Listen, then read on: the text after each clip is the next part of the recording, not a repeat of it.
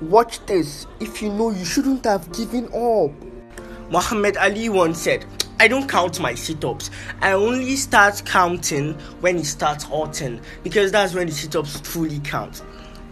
I now know why my abs are never chiseled. Like, I can never accept those abs, right? See, look at this, look at this. Look at this.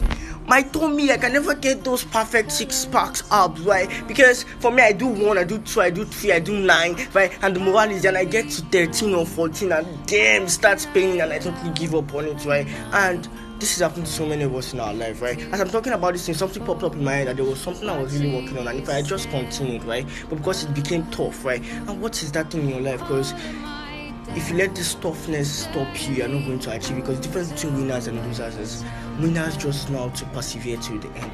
Losers give up too fast and try to jump on, on something else, right? Right?